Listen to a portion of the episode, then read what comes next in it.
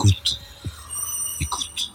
Bonjour, mon invité aujourd'hui est Alain Richard, qui est président du Conseil d'administration de l'IRIS, également sénateur, ancien ministre de la Défense. Donc c'est un dialogue en fait interne à l'IRIS, mais qui montre peut-être aussi la diversité des points de vue. Nous allons parler aujourd'hui d'un bilan de la politique étrangère euh, d'Emmanuel Macron. Euh, Emmanuel Macron s'était affirmé au cours de la campagne comme gaulo-mitterrandiste, c'est en remettant un peu au goût du jour cette formule, donc sur le, le thème allié et non allié des États-Unis.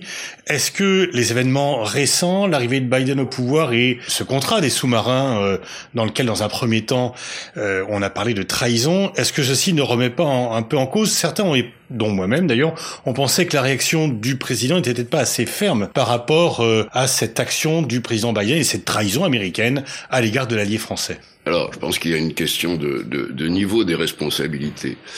Euh, dans l'approche euh, qualifiée de gaulo-mitterrandienne, expression que je partage tout à fait, euh, elle signifie être allié des États-Unis, pleinement intégré dans le camp occidental lorsqu'il y a des conflits et en même temps soucieux d'autonomie et de dialogue avec les autres forces géopolitiques. Donc je pense que ça, ça n'a pas de raison de changer parce que le sujet sur lequel s'établit la dispute relative euh, au projet AUKUS, en fait, plus qu'au sous-marin, euh, est une dispute d'appréciation d'une situation régionale. Euh, les États-Unis, et ça reste vrai avec Biden aux responsabilités, considèrent que dans l'espace indo-pacifique, et je voudrais faire remarquer que cette expression d'espace indo-pacifique a été inventée simplement parce qu'il y a un danger chinois. Hmm. Euh, c'est une façon euphémique, comme euh, très souvent en matière euh, géopolitique, de dire bah il y a un problème nouveau qui, qui couvre cet ensemble géographique-là, qui est, disons, l'incertitude sur la posture stratégique chinoise et le degré de menace qu'elle peut, qu'elle peut représenter.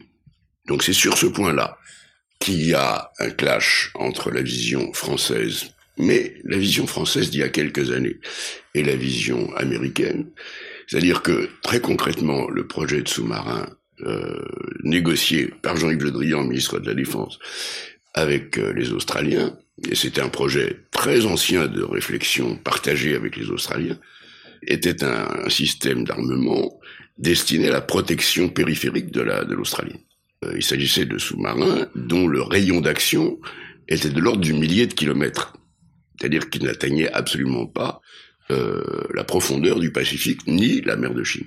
Compte tenu de ce qui s'est passé entre la Chine et spécifiquement l'Australie, qui avait euh, un traité de commerce spécifique que les Chinois ont violé à plusieurs reprises de manière à faire pression politiquement sur eux à cause des demandes australiennes de, de transparence sur l'origine du Covid, euh, les Australiens, et il y avait eu d'autres incidents auparavant qui faisaient apparaître une volonté de pression politique euh, des Chinois sur les Australiens, les Australiens ont considéré qu'ils étaient en situation de euh, potentielle euh, menace stratégique de la part de, de, la Chine, et donc ça les conduit à écouter une proposition américaine qui est de faire partie d'un système contre-offensif à, à l'encontre de la Chine.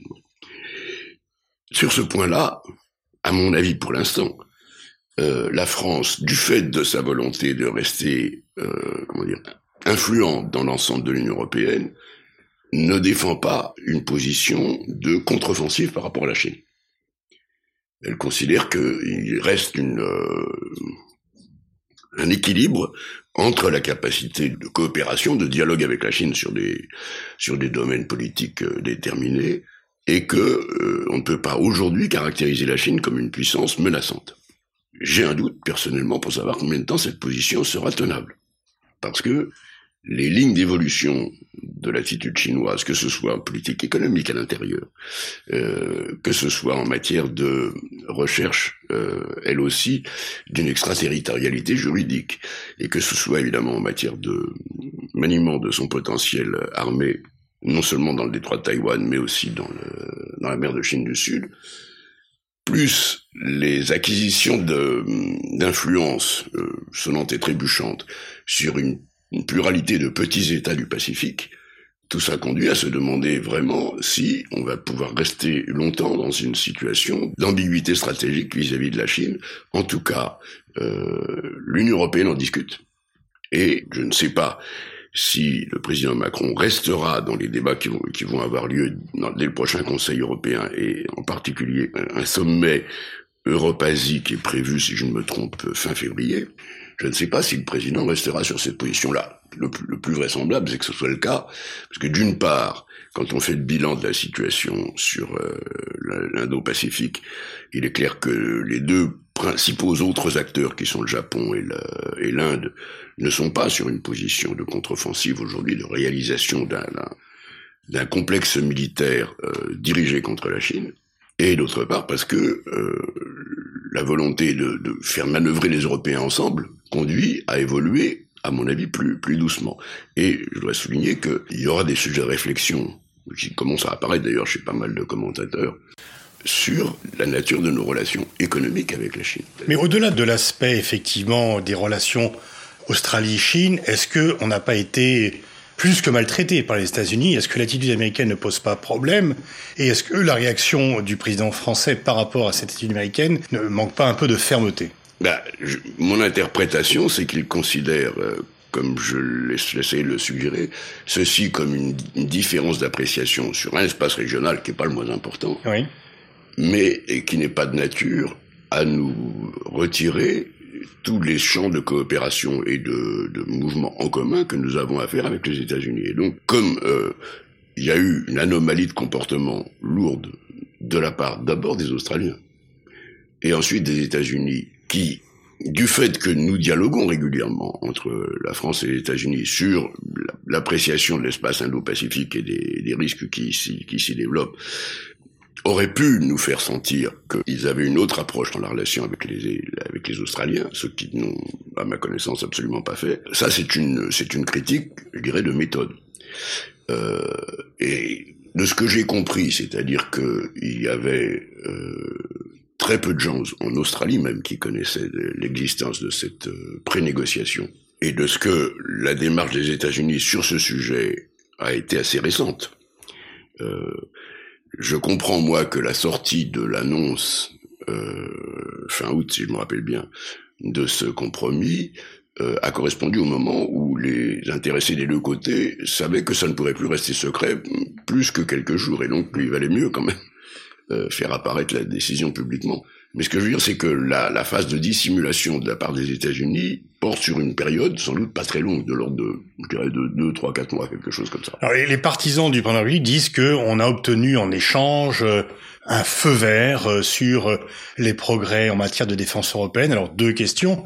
A-t-on besoin d'un feu vert des Américains pour progresser sur la défense européenne Et est-ce que euh, réellement, à, l'aube de la présidence française de l'Union européenne, ces projets d'autonomie vont être entendus par nos partenaires? La première question, la réponse est oui, puisque euh, spontanément, les diplomaties, les, les, attitudes des dirigeants démocratiques de la quasi-totalité des pays de l'Union européenne, y compris ceux qui sont neutres, euh, statutairement, euh, considère que euh, le développement des capacités de défense de l'Union européenne, et c'est donc toute l'ambiguïté qui continue à traîner sur le terme d'autonomie, euh, suppose de ne pas entrer en conflit avec les États-Unis. C'est une très vieille histoire depuis qu'il y a des projets de défense européenne, c'est-à-dire en fait depuis 60 ans. Donc ça, je crois que l'idée qui, qui continue à circuler en France que la défense européenne est faite pour euh, se débarrasser de l'alliance atlantique, c'est une idée qui n'est pas partagée, y compris d'ailleurs en France. Donc euh, il y avait sans doute besoin euh, de rappeler ce fait dans, le dialogue avec Biden et son équipe.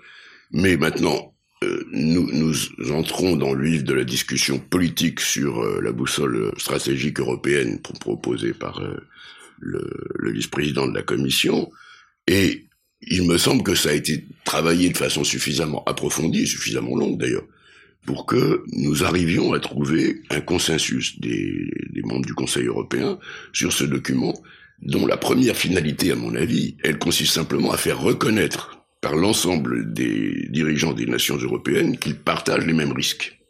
Alors que spontanément, il est clair que entre la perception du risque de la Lituanie ou de la Pologne et celle de la France ou celle de l'Espagne, euh, évidemment, les, les, les, appréhensions sont différentes. Donc, la première étape pour construire cette euh, autonomie et cette volonté de souveraineté européenne, même si elle est graduelle et si elle est en fait euh, équilibrée avec l'Alliance Atlantique, c'est de faire reconnaître que nous avons tous les mêmes risques et que les risques des uns sont ceux des autres. Il me semble que ça, ça sera reconnu. Alors maintenant, est-ce que c'est suffisamment présent en profondeur dans les opinions publiques, dans les opinions démocratiques de ces pays C'est une autre question. C'est-à-dire que même si politiquement les dirigeants, par exemple polonais, font euh, le, geste euh, responsable de dire oui, nous partageons la perception de l'ensemble des menaces analysées par l'Union européenne, le citoyen polonais ou le, le leader d'opinion polonais ou le journaliste polonais est peut-être encore assez loin de ça, mais enfin c'est le travail aussi, ça s'appelle le leadership de temps en temps. Alors, euh, autre sujet très important, la, la, lutte contre le changement climatique. Emmanuel Macron s'était illustré dans son combat contre Trump, Make Our Planet Great Again, mm-hmm. mais certains lui reprochent d'être très actif sur les enceintes diplomatiques internationales, et en même temps, la France est condamnée sur le plan intérieur sur le fait de n'en pas faire assez. Euh, déjà, Jacques Chirac avait... C'est polémique, ça, c'est... Enfin, je veux dire... C'est un vrai sujet. Il y a peu de pays qui tiennent leurs engagements internationaux. Franchement, c'est une matière d'appréciation. Euh, nous savons tous à quel point euh, les transformations euh, de nos systèmes énergétiques, de nos systèmes économiques plus largement, euh, vont représenter des coûts et des chocs pour la masse de la population. Et c'est la raison pour laquelle, à mon avis, une bonne proportion de cette population est inquiète, mmh. voire réticente vis-à-vis -vis de la conduite d'une politique de transition.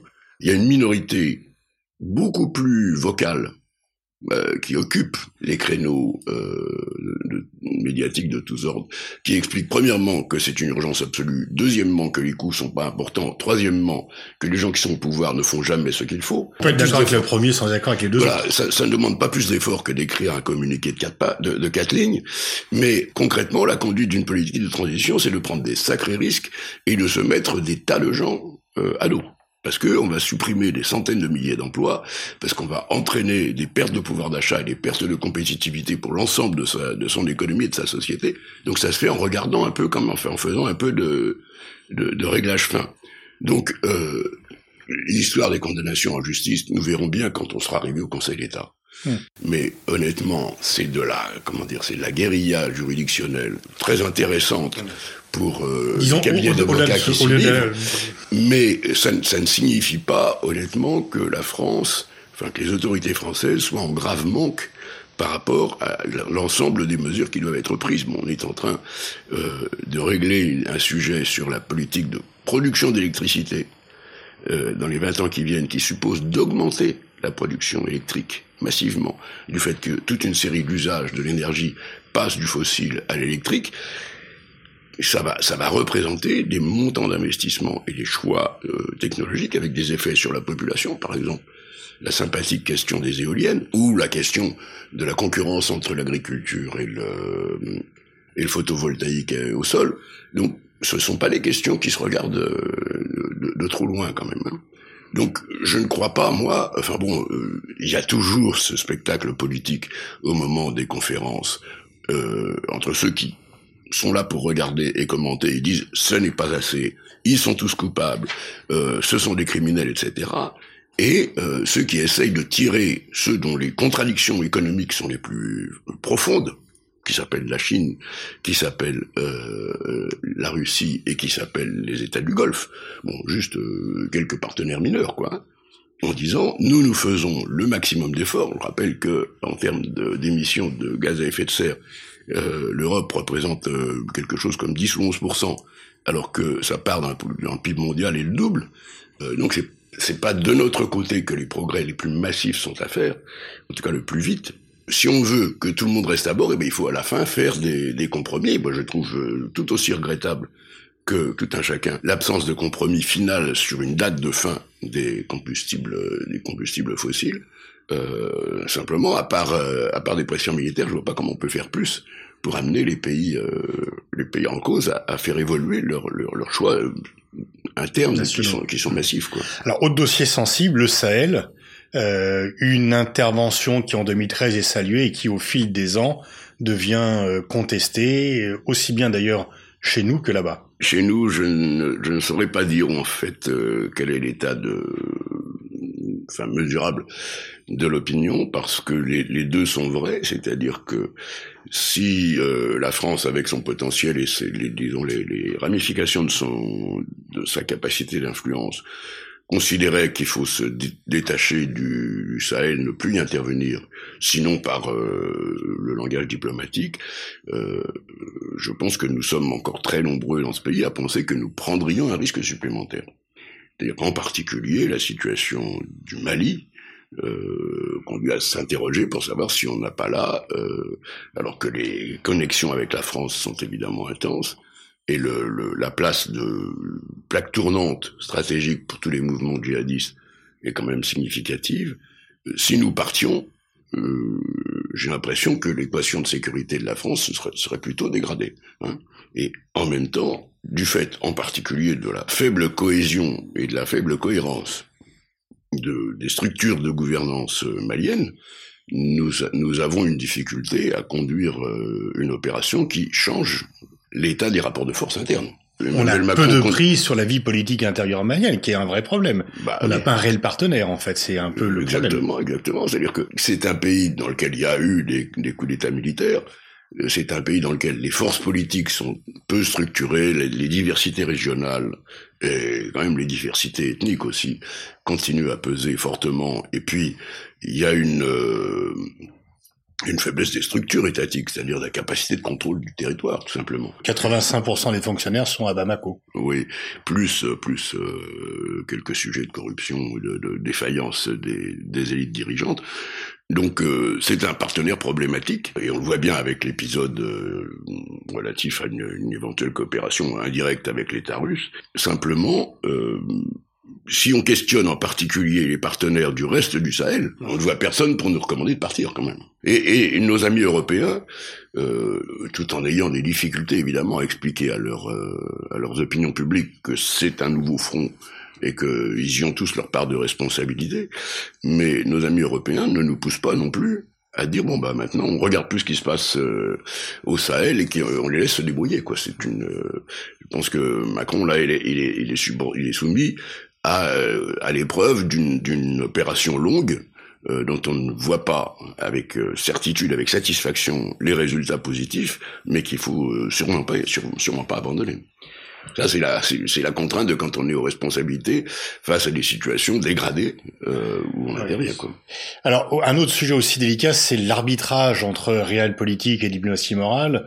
Euh, on est à la fois avocat sur les droits de l'homme et, par exemple, par un pays comme l'Égypte, qui est un partenaire important mmh. sur lequel on est, disons, relativement silencieux euh, sur le sort euh, de l'opposition. Euh, le ministre Jean-Yves Le Drian s'est inquiété à juste titre du sort de Peng Shuai, la tenniswoman euh, euh, chinoise.